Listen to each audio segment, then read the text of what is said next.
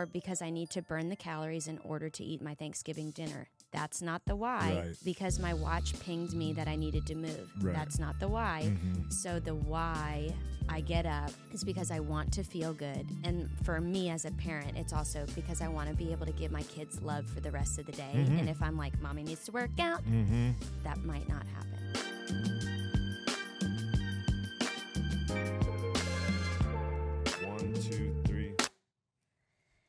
So in March 2022, my good friend Devin, who's an esthetician, asked our group of friends if we wanted a free facial.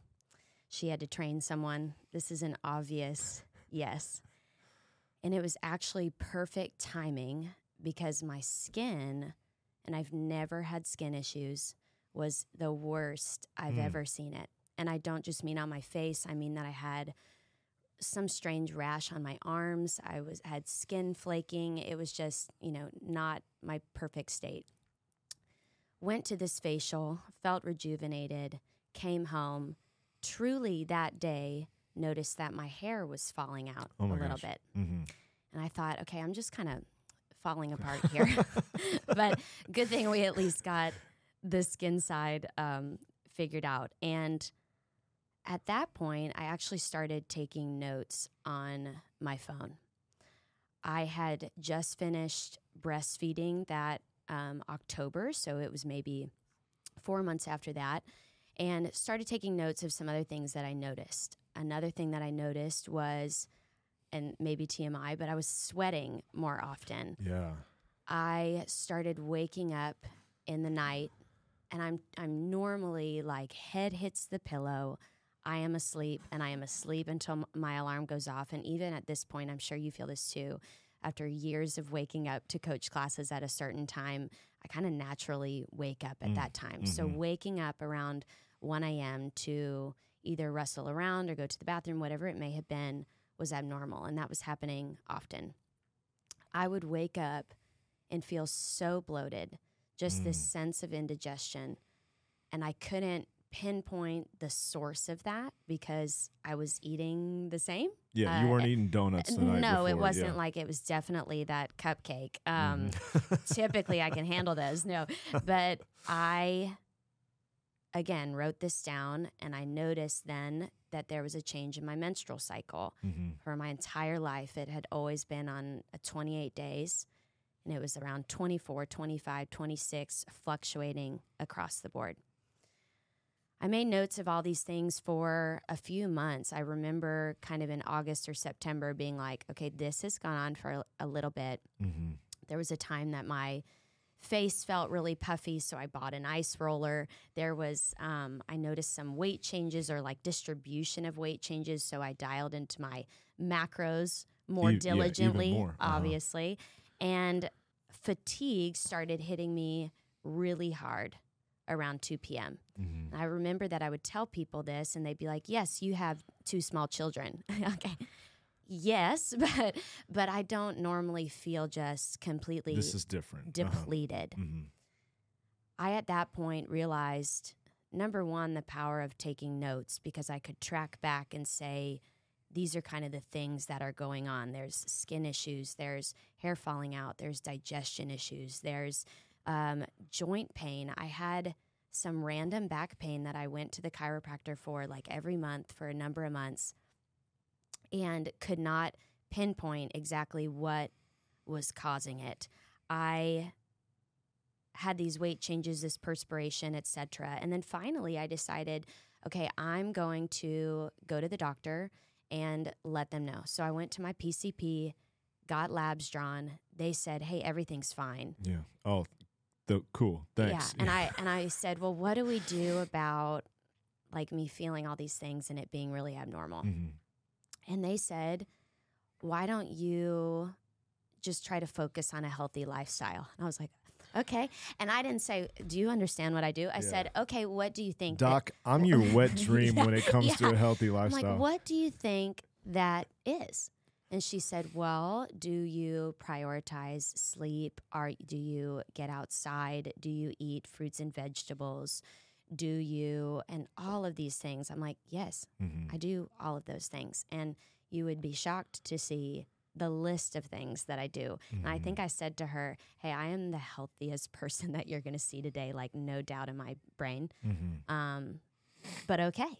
Thank you so much. Yeah. I ended up going to a functional doctor. And this message is not to say, like, hey, go find a functional doctor and really get your labs drawn.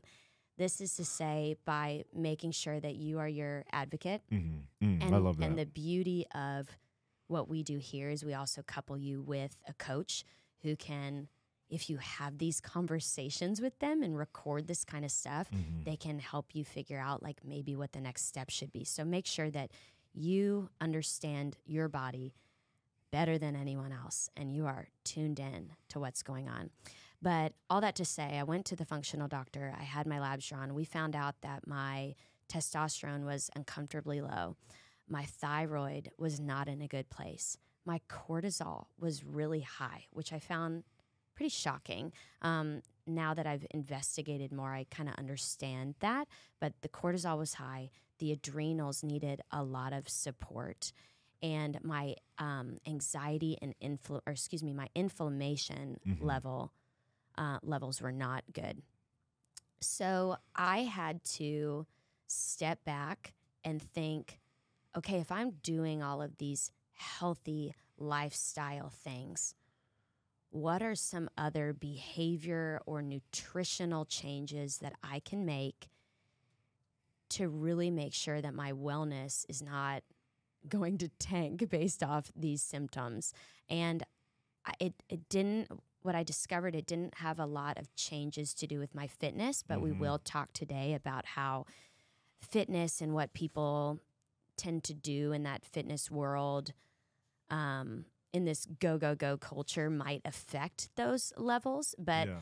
i think that for me a lot of those changes needed to happen on the behavioral and nutritional side so um, i think that it will be impactful for us to talk about how those things may happen how to see those things happening what you can do about it in the different realms of your life in Mhm. order to live a life that is really great systematically and not just um, really awesome at fitness but really bad at getting sleep etc Mm-hmm. Oh, I'm so into it. I'm so happy you're here. I'm so thankful for you. I've known you and Andrew for like 12 years, yes and I can't think of two people individually and then collectively as a unit that have experienced like a better trajectory towards growth. Mm. And, you know, where you and I were individually in our own places of um, relationships and, and fitness when we first met and, and where we have come really individually, but collectively because we, we work together. I'm just, I'm so proud of that. I'm so proud of you. I'm so thankful for you. Thank and y- after the last podcast, we we said, "Hey, wouldn't it be cool to to do lots more of these?" Um, and as I was saying before we started recording, you know, I grew up with four little brothers. Uh, for most of my life, I've really intentionally and blatantly tried to be as masculine as I possibly could. And now I'm married and I have three wonderful girls. And it's given me permission to investigate and be really curious about the the female and is something from a fitness standpoint that I think deep down I've always had a heart for that like for for the female that's trying so hard to do the right thing. And I think most of the time that's what's heartbreaking is that she's trying to do the right thing. Like like whoever it is that steps into the gym like her intentions are to feel better about herself. Mhm. And so I asked you the question like, hey, you know, 10, 15 years ago, if you could go back in time, which is one of my favorite questions in general, what would you say to yourself? I asked my wife Kelly as well. But then also having these malleable little girls that I live with, I get to see it also from the other side of hey, what would you not not hypothetically or retroactively, but hey, we have these real people that we have the potential to to guide in in maybe a different direction than we've experienced and I, when I say we I mean all of us but but maybe females specifically because I I think that has some crossover with what the male experience is but but clearly I can tell from living with four of them that it's that it's not exactly the same. Mm-hmm. So, yeah, one of the things I, I hope we talk about is just women's health, um, but also, you know, maybe even just from a fitness standpoint, things that are getting in our way at this point in time. Your your hot take on on some of those things with with your vast amounts of coaching and experience that you say, you know what, at this point, like this isn't actually serving us as well as it once did. So, you know, we can start really Yeah. wherever. So I think it might be helpful before we dive into some of those hot takes on the fitness landscape Mm-hmm. because I do think that will be a great topic for us of since you said a woman is kind of looking for her place and her purpose and her identity through fitness, she knows that she wants to be healthy, but there's a lot of conflicting information and conflicting feelings and all Mhm. that. I do think that our advice here also will apply to men. So if you're a male, still Mm-hmm. still listen Yeah, in because we have some don't- thoughts. Don't, don't tune out. Um, you can just kind of view it through a different lens. But before we get into some of the things fitness wise that in the fitness landscape may be affecting women or men on the way that they view training, Mm-hmm. we can kind of circle back to that story of hey, when you're in a really stressed time in your life, be that because of having kids, be that because you have a high stress job. A lot of those other things do need to be dialed in to make sure that we don't go off on the, the deep end on the other side. Yeah. And by dialed, you mean like recalibrated, really? recalibrated Uh-huh. for sure. And I, I was telling you this that I read something the other day that discipline means the commitments that you make to yourself. And so when people will say you're really disciplined about these things, I'm thinking, well, my commitment is to myself. huh. I have to feel, I want to feel good tomorrow. Hmm. So I'm going to make sure that I prioritize these things, but not in a way that I've like lost touch with my relationship with my friends or anything, but that I want to feel good. I don't want to wake up feeling bloated first thing in the morning. I don't want to uh, feel that fatigue at 2 p.m. That didn't feel good. So what can I do not to do that? yeah.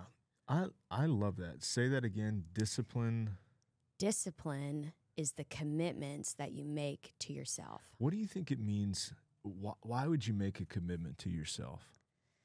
Man, and that could be in so many different realms of life, right? But if we're speaking just about wellness, if you want to be your best version of yourself in order to be the ve- best version of yourself for others, so in a mother's or a parent's standpoint,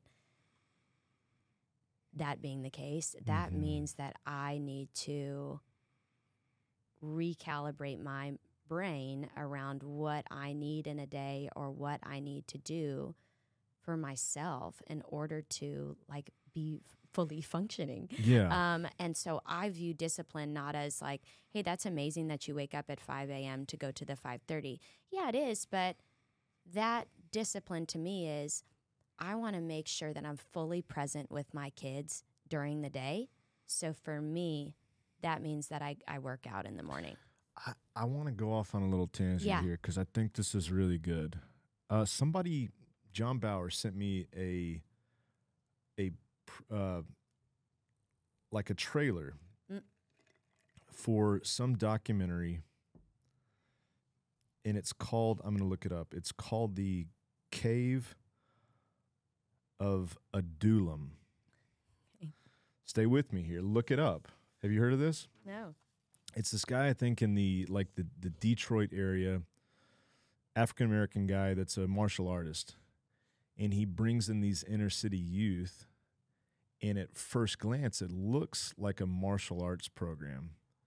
But what it is, is a program to give these kids like unconditional love.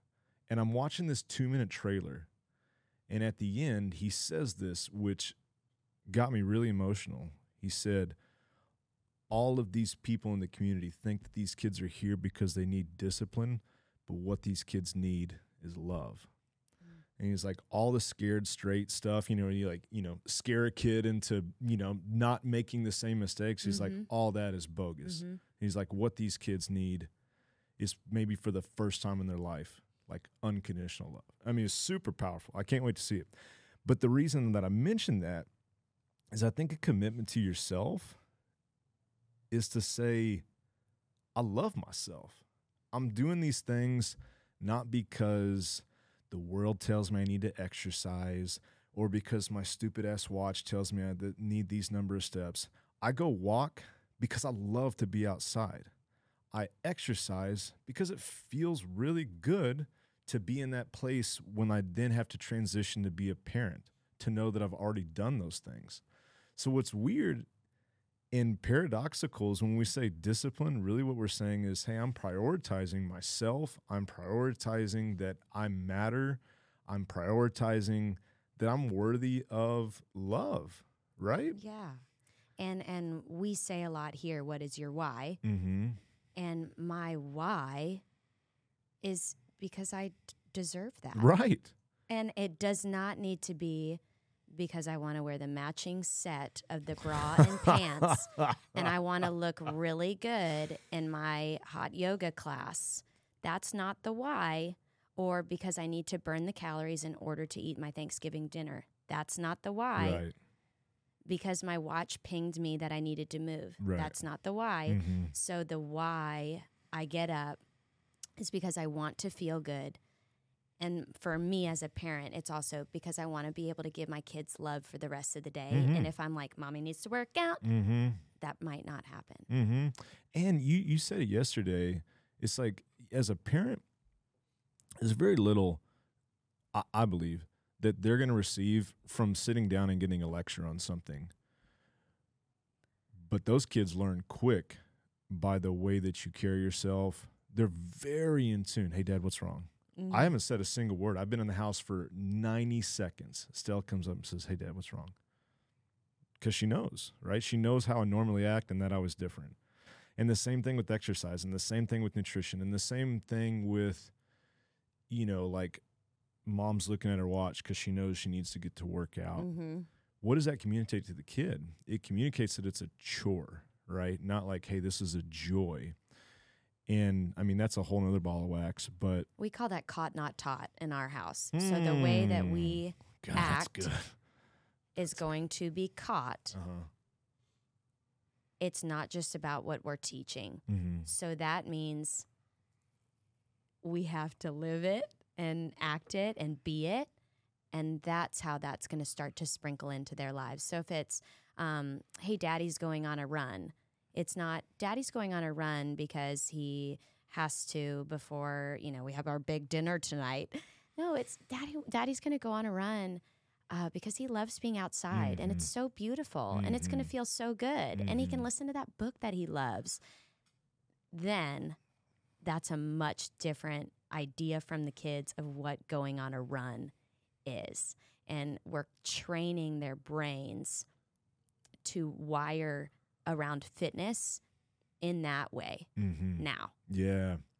And I think even just as like a family system, my kids, I, I I like to remind them like, I'm not your butler, you know, like I'm not here to serve you. Like you're gonna get to an age where we we all need to be on this journey together towards this generative place where all of us are getting better. So Mhm. there's times where I'm gonna be really keyed into what you need, but spoiler, there's gonna be times where you need to be keyed into what I need.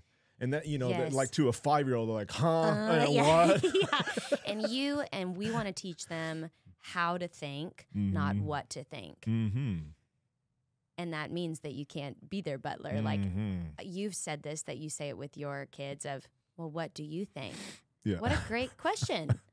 Because if if mommy gives all of the answers, but anyway, that what a lessons of the household. Yes, Yeah. Ca- caught not taught. How that kind of dives into the the behavior and the fitness side of why we tell them why we're going to sleep, Yeah. not just get in your room. It's time to sleep. It's like Mhm. no, you're gonna feel so good in the morning. like- Can you believe yeah. it? Yeah. Wouldn't you like to feel great tomorrow? yeah.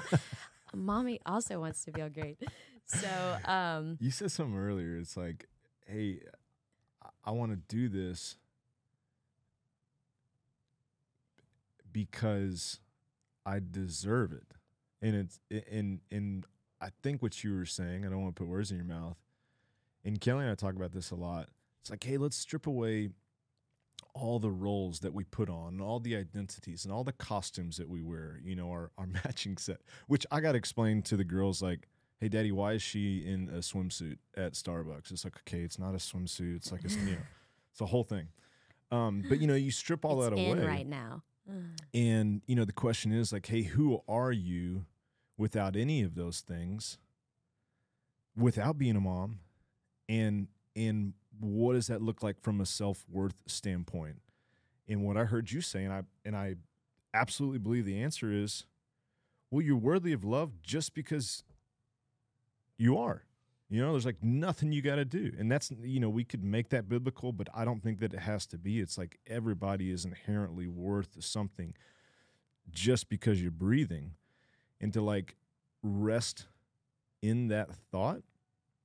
And then as we start to do these things that we know are good things and, and are ways to love ourselves it's just an extension of that.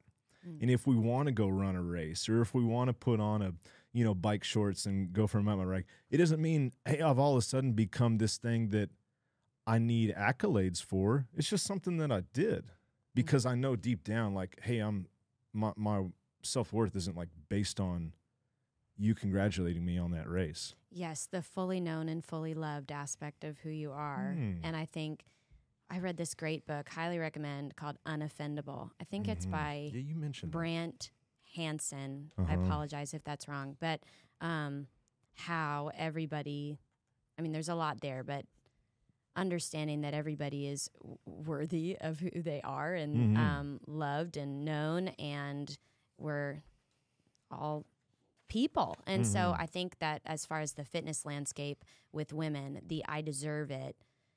Sometimes women can take that in the wrong way, or men of it can feel like entitlement. Totally. Uh-huh. or or it can feel guilty. Can- yeah that and i say that in a way of hey we're all worth caring about ourselves. And that doesn't take away from me being a good parent. It just might mean that i have to finagle my day a little bit different Mm. differently than Mhm. i would if i didn't. So um, some of the ways that i adjusted yes what i was doing Yes, I'm fascinated because eh, you know, without context, someone wouldn't know that. Like from a fitness standpoint, you were dialed. From a nutrition Right. standpoint, you were already weighing and measuring. right You you were already keyed in. As you were telling that story in the beginning, I also wrote down that you were you had opened your field of vision to include more. So as before, it was like, hey, how could I almost achieve, you know, close to an absolute, close to as good as someone could do in these things and you started tracking and paying attention to more of the territory versus like the the immediate landscape of Like widening fitness. the lens. Yes. Uh-huh. Yes. And I think that, and like I said, we'll dive into how the fitness side might affect some people in that area. For me, I think I was doing the right workouts to not mess up thyroid and testosterone and cortisol and all of that. But I started really prioritizing sleep. I always have, but in the way of, hey, if I don't get this amount of sleep, then that will determine, and we talked about this in the last podcast, that determines the type of workout that I have tomorrow. That in hand kind of changed the social aspect of our lives. That Mhm.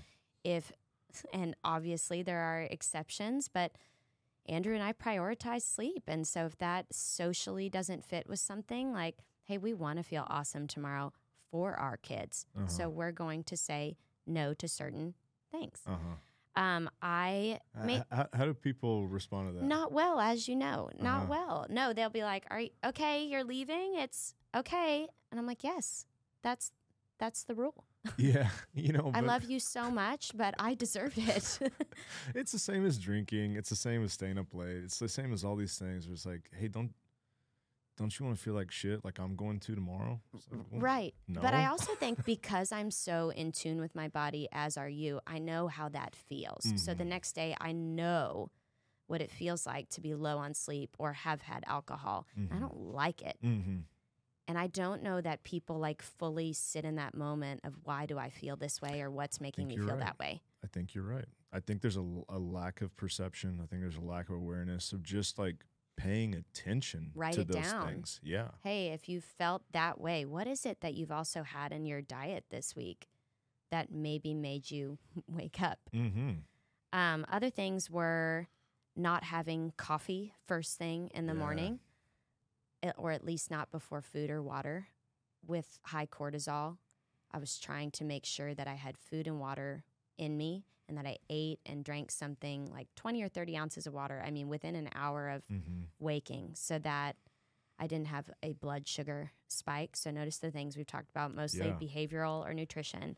Um, I was making sure that I got sunlight on my eyes in the morning, that my circadian rhythm was operating correctly, making sure, and I mean, we could go into that circadian rhythm and cortisol and leptin and melatonin and all of that, but really just to make sure that my system was functioning in the timing that it was supposed to. Um, focusing on meals, always having protein, carb, and fat and produce. I've even taught my kids those things. Yeah. So, yes, so we have a plate, and I'm like, okay, where's the protein? Where's the fat? Where's the carb? Uh-huh. Where's the like color? Where's the produce? And it's so fun to have them build a plate that way. So, healthy habits caught, not taught. But that one's taught, but now it's kind of like they look at it and know. How did But- you teach them what a protein was? It, that was a little bit. Sometimes they get a little bit confused Uh-huh. if um, things are kind of mixed that they're both. And I'm like, well, it's technically a fat, but it's also. But yeah, we we did chicken and meat. Um, we've done, talked about eggs, but then we've talked about how eggs has some fat in it. You know what I tell Um, the girls? I said if it once had a soul or a face. Oh, there you go. Probably should have said that. Yeah, I should just be like a tiger is also that protein. kind of grossed them out Yeah. though. Like, What? Um, so making sure that my meals were balanced, um, making sure my carb count was high enough. I was always really good about protein. That's a counterintuitive thing. Absolutely. I Mhm. would say especially for women that protein I was already doing 1.0 times body weight.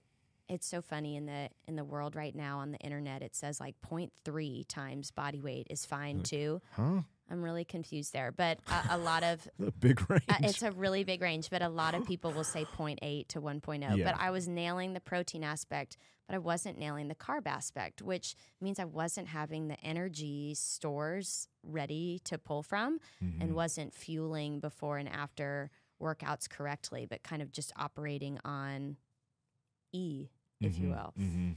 Um, I think that I started doing more parasympathetic nervous system work. I think that's as I am a happy observer. I think that's what you become really good in. Whereas before, it's like you could say, "Hey, I specialized in sympathetic nervous yes. system And how to get you there. yeah, yeah. and now it's you know like we we do a daily call, and I love to hear what things you're doing under that health category, not to produce stress, but almost to Mitigate. yes, yes, Um, we do a daily call as coaches that we talk about. We want every coach to say, and it lasts five minutes. mm-hmm. But I'm telling this story because people could do this in their homes with their significant other or their friends because it keeps you very accountable. Mm-hmm. But we list something that we've done for our health or something that we plan to do for our health that day because we do it the call in the morning. We list something that we're doing for work because we are on a work call. Mm-hmm. and then we list something that we're doing for relationship. It's always funny if you don't have something for relationship and people will be like, I am going to call my mom today. Hey, then you better call your Yeah, mom yeah. today. or it's like three days in a row. It's yeah, like, I'm still hey, I still need to call my mom. How's that mom call going? So the health, and you said this, the health does not need to be when you list it just about a workout. Mm-hmm. Boring. It could be what you are doing for your brain, for yourself, for just movement. And to that point, and this week is a great example, it's been a really busy week for me. And that has meant that my workouts are not going to empty my stress, but or you know, add into my stress bucket if I'm already there. So my health answer is I went on a walk this morning, or I rode on the bike this morning, or I read my Bible this morning, or I read, I listened to a podcast this morning. What did you do that was good for you as a human? mm-hmm. And old me would have been like, I went to the 5:30 a.m. class and I posted my workout on sugar SugarWOD, and I won. uh, so that would not And totally, it's like ten Yeah. years ago. It'd be like you read a book for your health. Yeah, what you are you read a book. talking about? Totally. And so we want to reframe that brain. That's why we have behavior as the beginning of our name behavior and performance research. It's not just about your performance, but parasympathetic nervous system work, that would be your rest and digest. Sympathetic would be your fight or flight. Typically, if you are sweating more, even think about when you're nervous. That's your sympathetic nervous system kicking in because you're sweating a little bit more. Yeah, Um, you tell me that when I sweat and I eat, that it's not, it's not, it's not restful.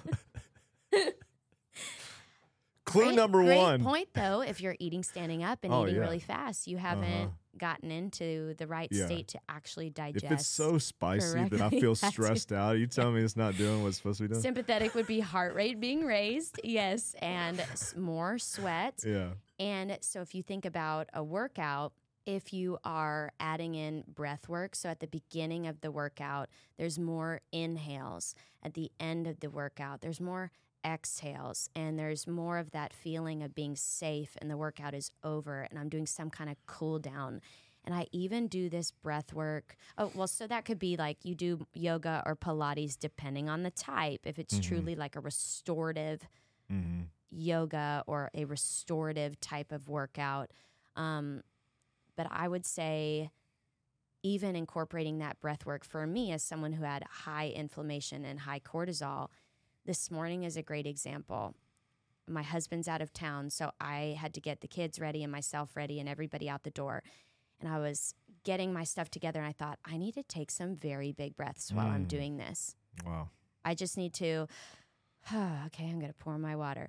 and working through it in that way, Just even the awareness longer breaths, that you need that, I think is is a great huge, great takeaway. huge. So if you are constantly working in a sympathetic nervous system state, that can lead to a lot of stress hormones being pulled from. That Mhm. can lead to the higher cortisol, which we'll get into in a little bit. But that was why I started incorporating hey, I'm breathing, I'm okay. Uh, what uh, do I need to, when the kids have gone down for bed? I should probably read something rather than getting amped up about something. Mm. I should, what is it that I'm doing during my idle time that is more focused and calm to tell my system, hey, we're going to go to bed and we're not going to talk about anything crazy or do anything crazy Mhm. before that. Mm-hmm. Um, I think one of the biggest things that I worked on was retraining my brain for what an effective workout is. Yes. Yes. Let's talk about this. And and I like I said, I think I was there, but I think sometimes my mental went back to the other side of things that I I used to think that sweatiness was an indicator of the effectiveness of my workout. That more fatigue, more soreness, more sweat meant that the workout, more calories burned, mm-hmm. was the more effective workout for my body and what I needed to do. Mm-hmm. And in the past, or even during this time when things were going on, I had moved away from that because I believe in some different things that we'll talk about. However, I still might say, I'm going to throw this on at the end of the day or not look at the anxiety level that I was already feeling when my kids were little and I was running on less sleep. And I would Mhm. still pile on something that was sweaty and was exhausting. Yes. And there's this, and I think I asked you yesterday, I think the term is neuroplasticity of, of rewiring or, or retraining or formulating your brain to believe about something differently that I had to literally, and that's the hardest thing to do, retrain my brain for how it thinks a workout should feel and be. Yeah. Then I have a good analogy for that. I Mhm. mean, I so those physiological responses are real and from a sensational standpoint, so so literally like your senses perceiving is that stressful? It absolutely is. There's no doubt about that. But let's use something different. Let's use nutrition the nutritional equivalent of that would be to have something that is also sensational, which means that the food that you would consume would not produce a parasympathetic response. It would produce something that was intoxicatingly appealing.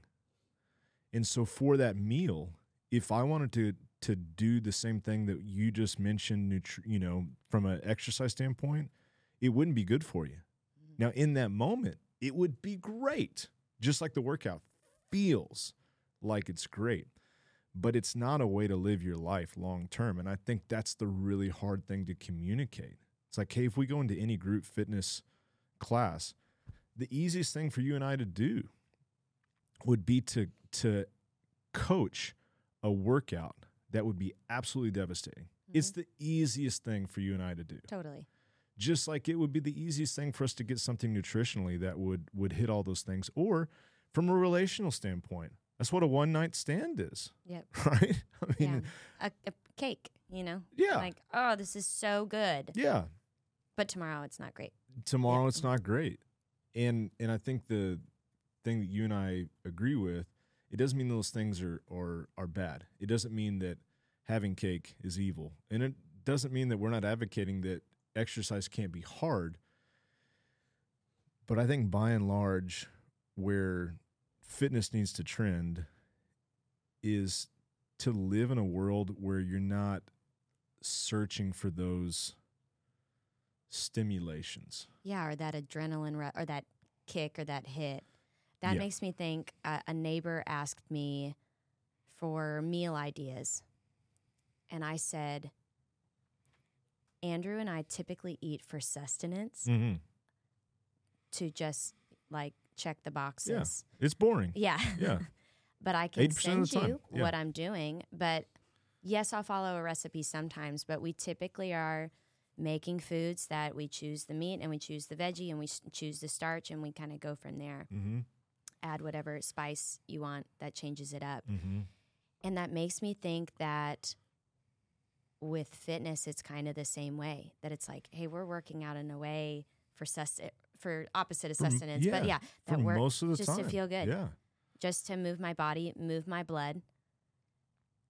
And the way working out that way allows my body to recover and to function correctly. Mm-hmm.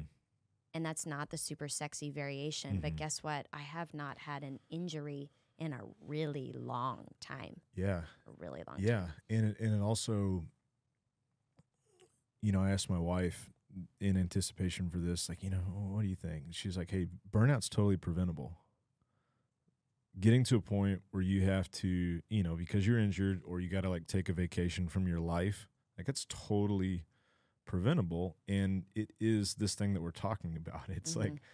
relying, for the most part, on pretty boring practices that you can still find enjoyment in. I think that's the secret of a well blended life. It's like, hey, going for a walk can be really enjoyable. can be the best. Slow resistance training, zone two work.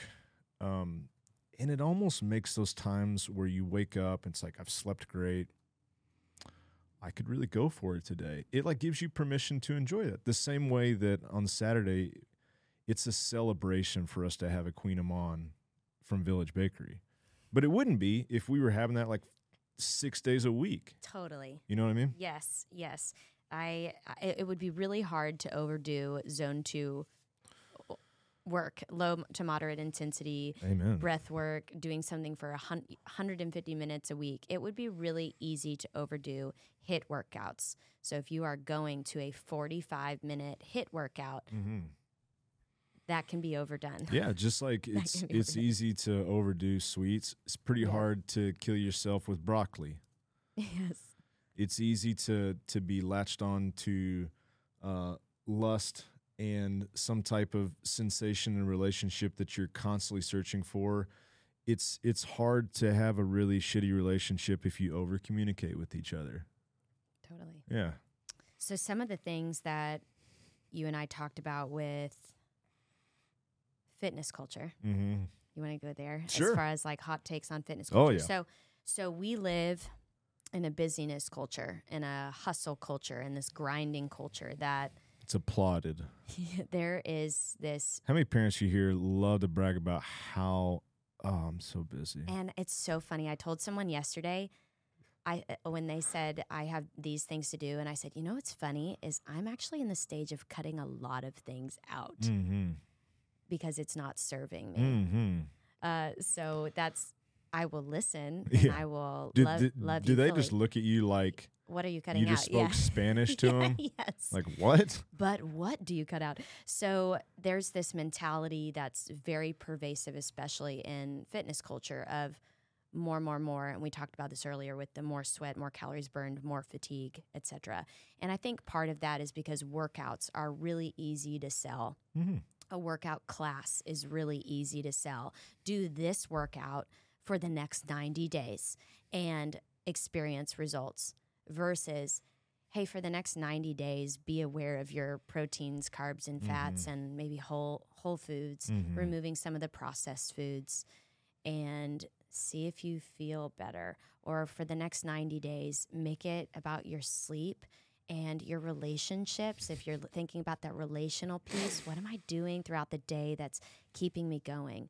Maybe for the next 90 days you work on retraining your brain about what a workout needs to be and then let's talk Yeah. and that's the kind of stuff we do here but that's not I'm I'm smiling and laughing because it's like the worst sale of all time. Like, hey, uh, if, if so i here's sat program. and told Yeah. you to do that you'd be like but what else Here's a program. Uh, Eighty percent of your workouts, they're they're not going to make you uh, feel like you did something significant.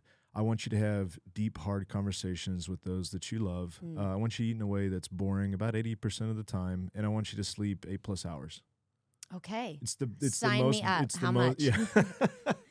but it's no less true, and I and I think that's why it's a hard sell, and I think that's why group fitness, regardless of the modality, is such a easy and and great place for people to start because you're doing something, and it does it.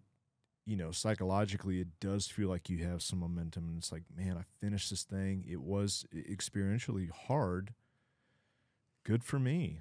Like, look what I did. we need to we applaud the group fitness side too Mm-hmm. because it gets people accountable in a rhythm moving maybe they weren't moving it has someone helping them through kind of those uncomfortable steps as they get started so the fitness side is great i think if i'm circling back to my original story Mm-hmm. guess what here i am october 2023 a year and a half after all of those things started and i don't have those problems anymore Wow. and that wasn't because of celery juice and it wasn't because I went to spin class more. right.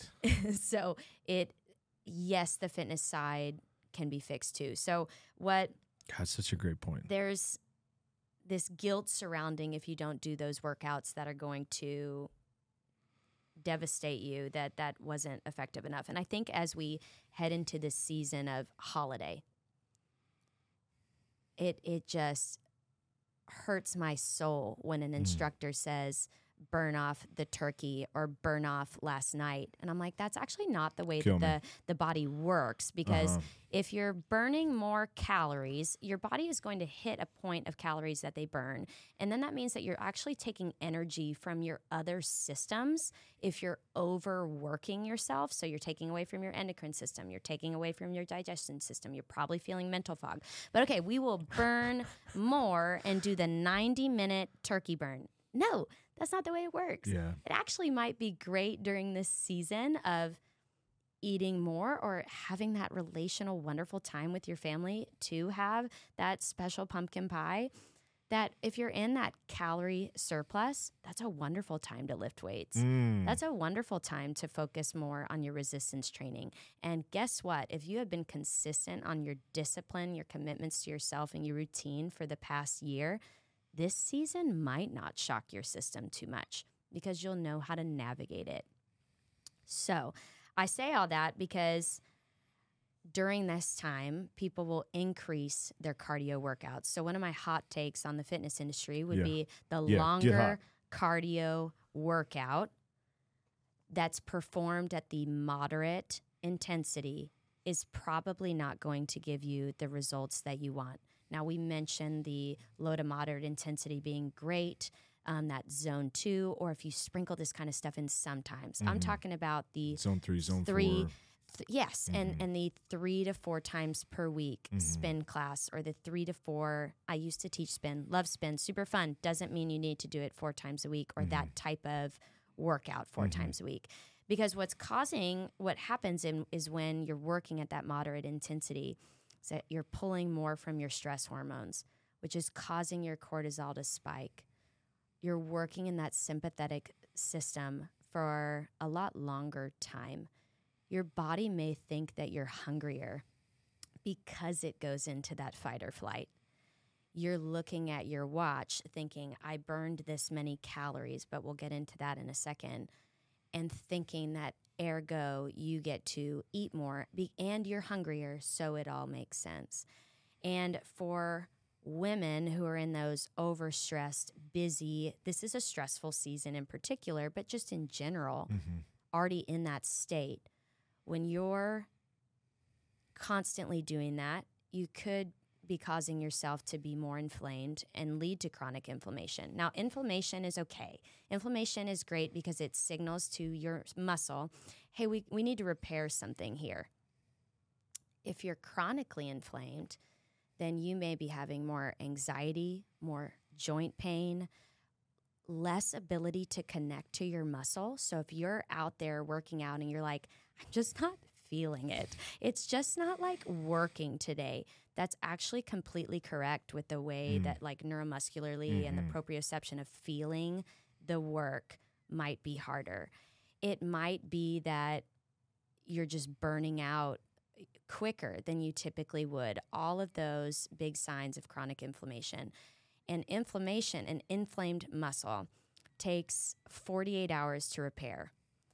So during for women, a lot of times, and men even too, they sprinkle different workouts in. You might have a membership at a bunch of different places, but think about it this way if you just burned out these muscles and then you're going to a different program the next day or reworking those same muscles because you think you need more work there. Like, I want biceps, I want so many biceps Mm. you're actually restarting that inflammation process when it wasn't finished. And so you're probably not recovering at all Mhm. and causing the chronic Yeah. inflammation. Stress, stress, to happen. stress, Stress, stress, stress, stress. stress. And that can cause all of these problems to just be worse. But that can be part of the trouble too with the way that we think the fitness world should be of this randomization that I want changes. I want to do lots of different things. I'm going to bounce around here. I'm going to go play tennis and then I'm going to do this. And right. But if you're not following this program, you're probably just banging on those same muscles over and over. It's inevitable. It's inevitable that something's not going to match up great when you're when you're doing this juggling act of you know five different things. That's why you need a guide. That's why you need a program. That's why we do it by quarter. But it's also fitness instructors don't plan typically their workouts with each other if it's at a studio that doesn't have a program. Mm-hmm. What I mean by this, we um I worked at a studio where we went through a training. That next week, you better believe we all wanted to use those moves because we were like, I love the kettlebell swing. I'm going to do the kettlebell swing. Mm-hmm. I love the burpee because then Mhm. people hate me. Definitely going to do both of those. Uh-huh. That whole week, everybody was doing burpees and kettlebell swings. yeah. And there were people who were coming every day. So that chronic inflammation process can be really devastating for your thyroid, or it can make it so that your testosterone actually isn't activating. And if it's not activating, then that means that that muscle growth isn't even happening. So Mhm. all of your work that you put in was for nothing. Mm-hmm. So that's that's kind of my thought on the the long cardio piece, and then that dives into some of the randomness. But I also think if our our main goal during this t- our as women as men should be for that muscle growth, that mechanical load, not the sweatiness. So the time that I spend straining that muscle, less of all of these compound movements, move, pulse, pulse, pulse type workouts, but working on specific muscle groups. As we age, our type 2 muscle fibers start to decrease. And men typically have a higher compilation of those muscle fibers anyway, which a funny thing about that is that women typically have more type 1, meaning they can handle more of that endurance stuff or those um, higher rep counts. Meaning when we're going to a, I'll say it, a Pilates Say it. class Just say it. Yeah. and we're in the open doing a move that is burning, right? Like pulse, pulse, hold, hold, da da da da. That feels like we worked more because it's more genetically natural because Mhm. we have more of for the those female muscle fibers. Uh-huh. Yeah, that uh-huh. um versus a male. And you've gone to one of those classes with me before Yeah, devastating. that that a male would find that a lot more devastating because Mhm. that's not the more muscle fibers that they have. They have more that's a, that's a great point, E. That that for a female, you're going to naturally gravitate towards things that are muscular endurance, things that that highlight that type of muscle fiber.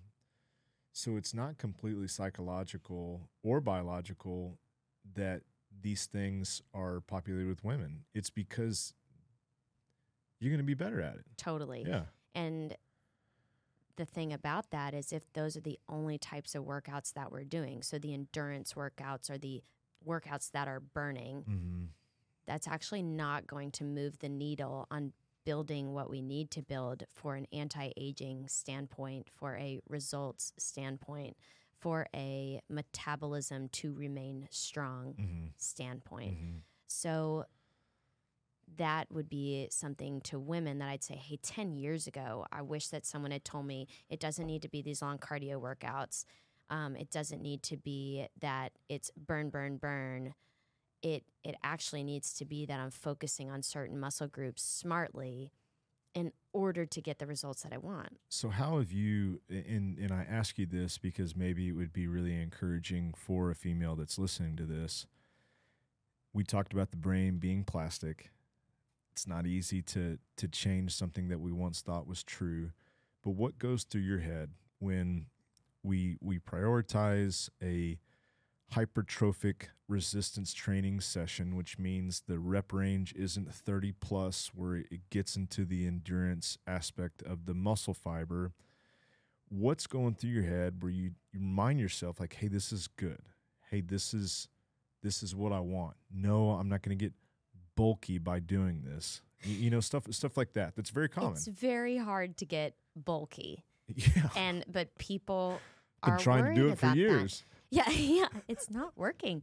So that's very hard. But there's, I, I even while I'm sitting here saying to you, like muscle growth, muscle fibers, uh, mechanical load, focus, like that could scare a lot of women Mhm. when, hey, I'm, t- it's very hard to get bulky. I'm talking about this in the way that by focusing on these muscle groups, that is actually going to not pull too much from those stress hormones and that and increase the cortisol. It's going to activate the testosterone in the right kind of way. You're actually going to get the results that you want from Mhm. this Mhm. versus that randomized program that was all about your sweat.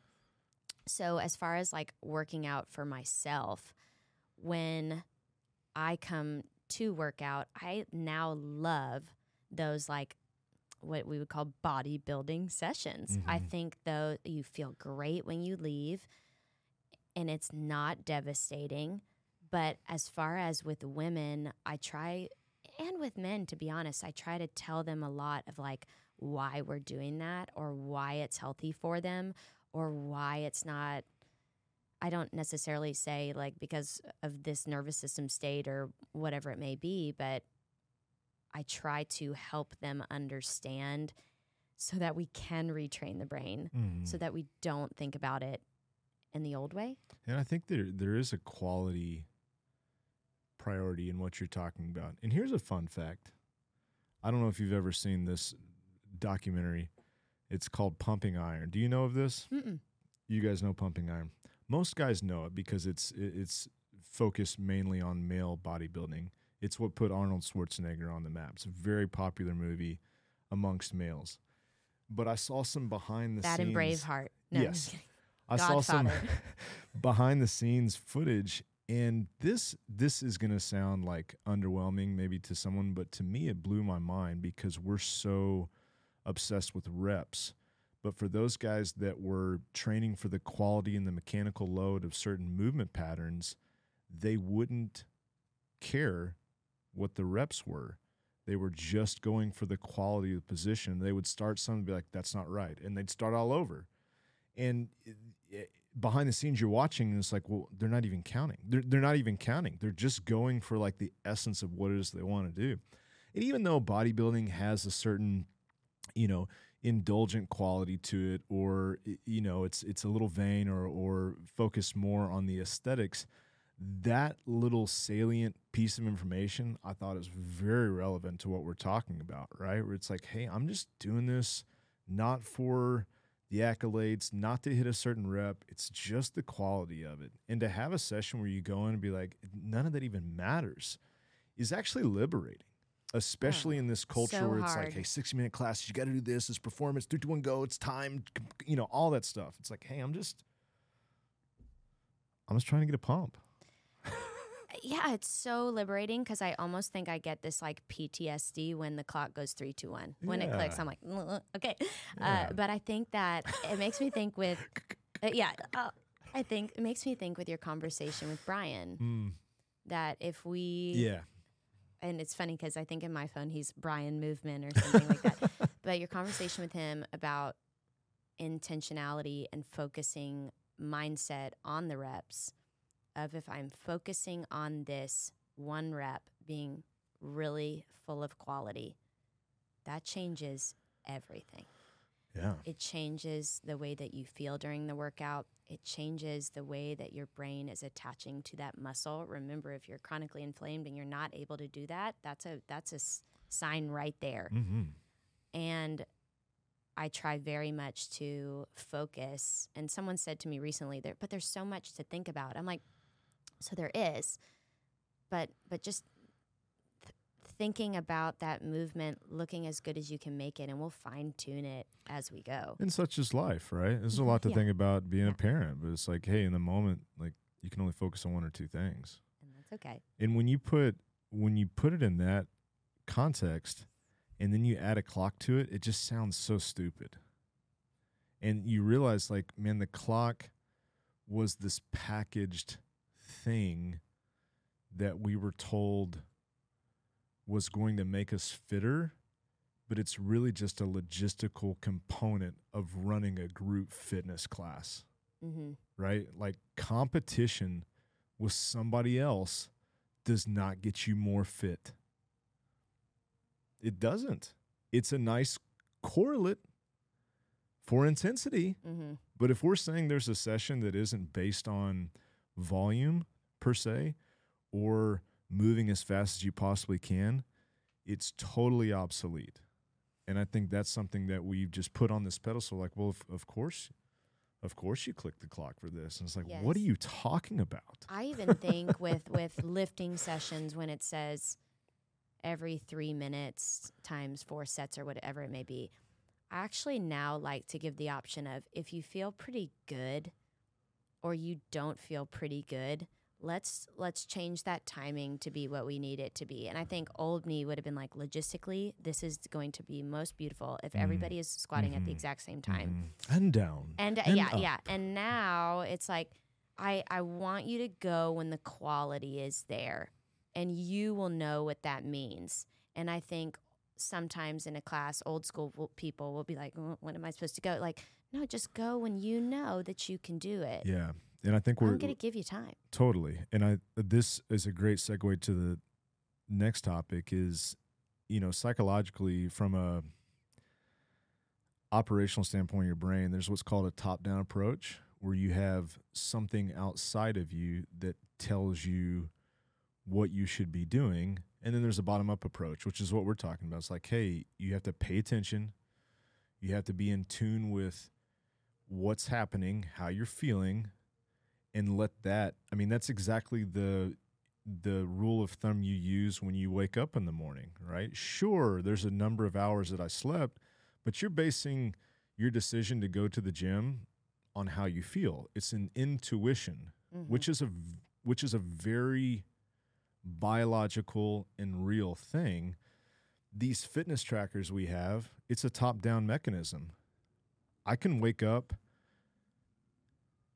put my feet on the ground go outside get eyes on the sun and then make that decision for myself or while i'm still in bed i can look at my watch that says you're under recovered right Yeah. which one's which one's more accurate Yes, and I think that it goes back to what we said at the beginning of knowing yourself.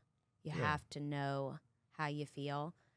The fitness tracker, one of, and we are both wearing Garmin's people, yeah but to you, here's this here's- podcast brought to you by Garmin. yes, but here's why.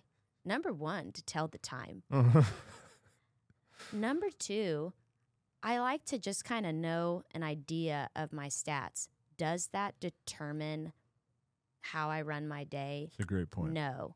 I'll take it under advisement. Right. Or I Mhm. just I'm like, oh, that's super cool. But you and I've talked about this before that some of the best weightlifting workouts that I have had, and then it's like, you've burned 37 Yeah. calories. I'm like, Yeah. ah. You're Uh, just warming up. It's like, no, I'm not. No, no, I'm not. And so I think heart rate is a great thing to use this for, is to see. Even this morning when I told you I was kind of elevated, that I'm Mhm. like, where is my heart rate right now? Um, I think that that's a great piece. But fitness trackers don't track your muscle strain. They are No matter what tracking- Whoop says, it Yes. doesn't.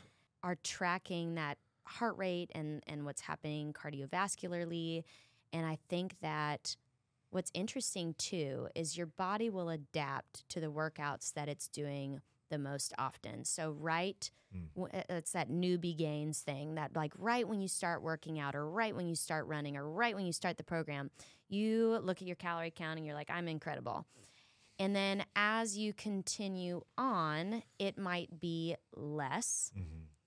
which is why I have a really hard time when people will say to me, I burn, when still to this day, if someone's like, I burned 700 calories doing that workout. And I'm like, oh, that could mean a lot of things Mhm.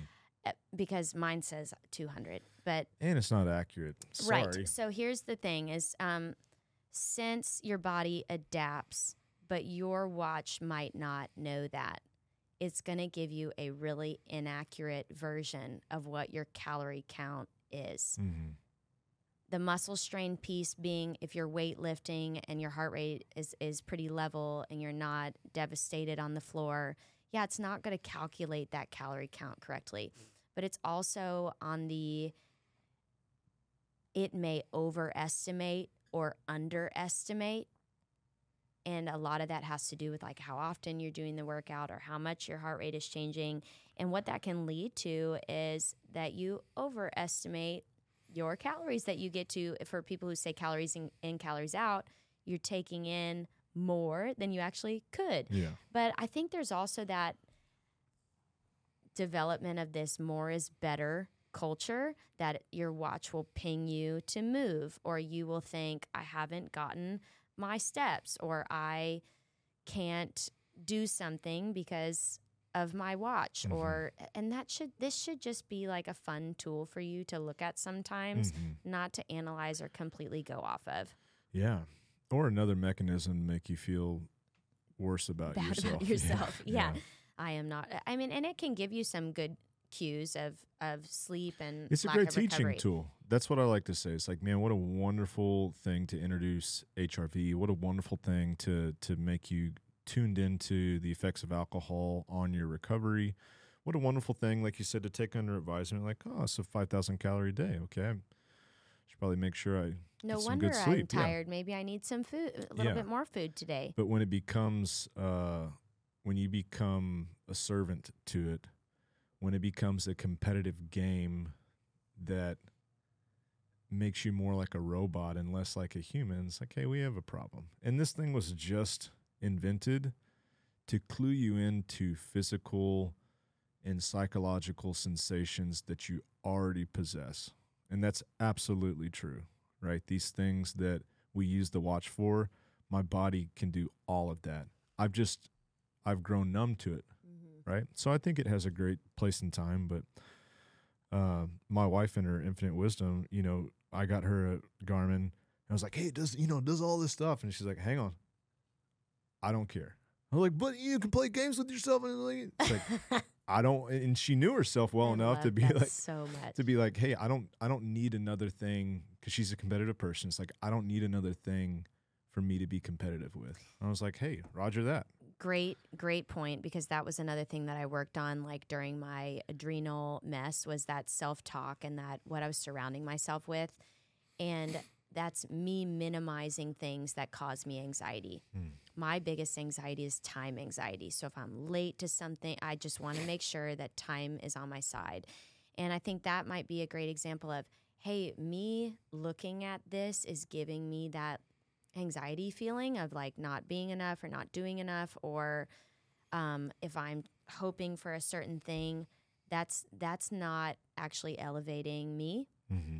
and i think that goes into what we said in the first podcast which i flubbed up the equation so help me here but it was about expectation Yeah.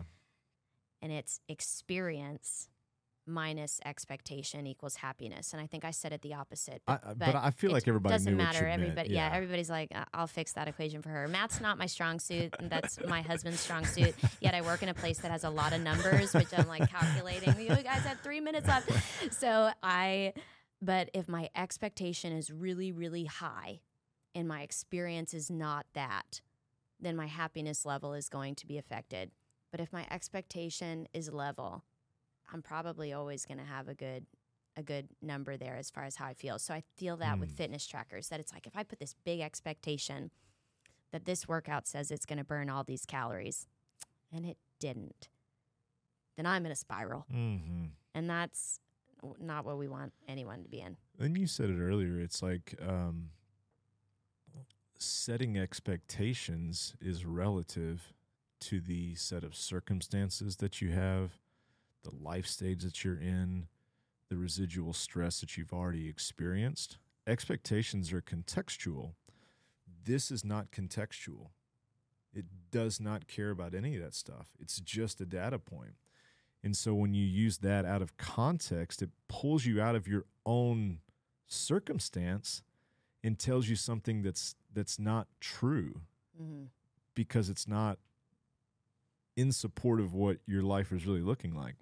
And so I think that's why it, you know, we we could we can sum this up in a sec cuz I I mean I I don't think this is vague. I think it's very clear what we're talking about, but one of the things is on a daily basis assessing what you should expect of yourself for that day and setting like realistic expectations because you know the, the way that that quote can get taken out of context is to say well i just you know i don't ever have any expectations for myself and that's not true. I don't think that's what we as humans struggle with. It's not having no expectations. It's just not appreciating like everything that goes into your performance. And so it's just with clear you know more of a landscape view with your eyes, like seeing all the things that you have to consider to evaluate what the expectation should be. And yeah, talking about 10 years ago, that's that's something I wish man, I had a lot of lot of stress, a lot of self-hate because of that right there. You know, having expectations that I didn't meet and just being like, "Wh- "Who are you? What are you?" Right? When it's like, "Hey, it's just it's not realistic." You know? Mm-hmm. And in the fitness world, if we're circling back and, you know, putting a bow on it, that a lot of us place a lot of expectation on what fitness should be or how perfect we need to be at it or how we need to look doing it. Mm-hmm. And that's actually not that sustenance idea of I'm doing this to move my body. I deserve it. It feels good. And that's enough. Yeah. Well, I think we could we could circle back to these things that we talked about. And number 1 would be hey, you're lovable just because you're alive. Not because you look a certain way, not because you move a certain way. Like your life has worth and you deserve to do things that are loving to yourself. And that's the reason that you do these things like eat vegetables and work out in a way that don't necessarily feel like it's a celebration. But you have to, one, believe that about yourself, two, think really hard about these things that you're doing and the reasons why that you're doing them. And without that, man, that can go a lot of different ways, right? You can be swept up in some fitness movement. You can be swept up in validation for how hard you worked out or the outfit that you have on or all of this stuff. So I think without those two things, like you're just you're floating in this sea without any compass or, or rudder. I think like you said, um, and maybe this is just the stage that we're in as parents, but I think like making a lot of decisions beforehand is crucial. Not having to worry about like how are we going to put dinner together? Hey, it's these things, it's a spice, boom, it's kind of boring. And it's the same thing for exercise. Hey, non negotiable, I get this sleep. When I wake up, I'm going to evaluate how I feel, and then that's going to set the stage of what I'm about to do. But that structure, that template stays the same. I don't have to I don't have to arrive at the morning wondering like, "Oh, am I going to get up?" I'm not, you know, it's like and I think everybody can can relate to that. And then, you know, I think like the the workout is not always for performance. And that's based on what you need for that day, right? There's some days where it absolutely is. And I'm a big fan of that as well. It's Me like too. I want, you know, it's like, Me hey, too. yesterday I painted myself in a box where it's like you set you set the pace on That the was ski. me the other day. I was Yeah. like, I want to go. yeah. Yeah. But you have to earn that. Mhm. The same way that you earn a day to have a kouign-amann or a chocolate croissant. Right. And that's the balance. The majority is not very sexy. The majority is not Not the sellable stuff. it's not the sellable, but that's palatable and it's acceptable because you appreciate why it is that you're doing that. And it doesn't feel like a ripoff. It feels like something you're doing because you you love it. Did we get all that? I love it. Thank you. Hey, if you guys are interested, I handle the inquiries for the gym. So you just fill out the form on our website and we can talk and we can talk about whatever you want to talk about. You know, after the last podcast, you had a couple people that were like, Yes. I had people call and they were like, I just listened to you and okay, "What an honor to speak That's to you." Yeah. I'm glad it impacted you. So hopefully that happens again. But Thank you very much. This thank was you. awesome. That was fun.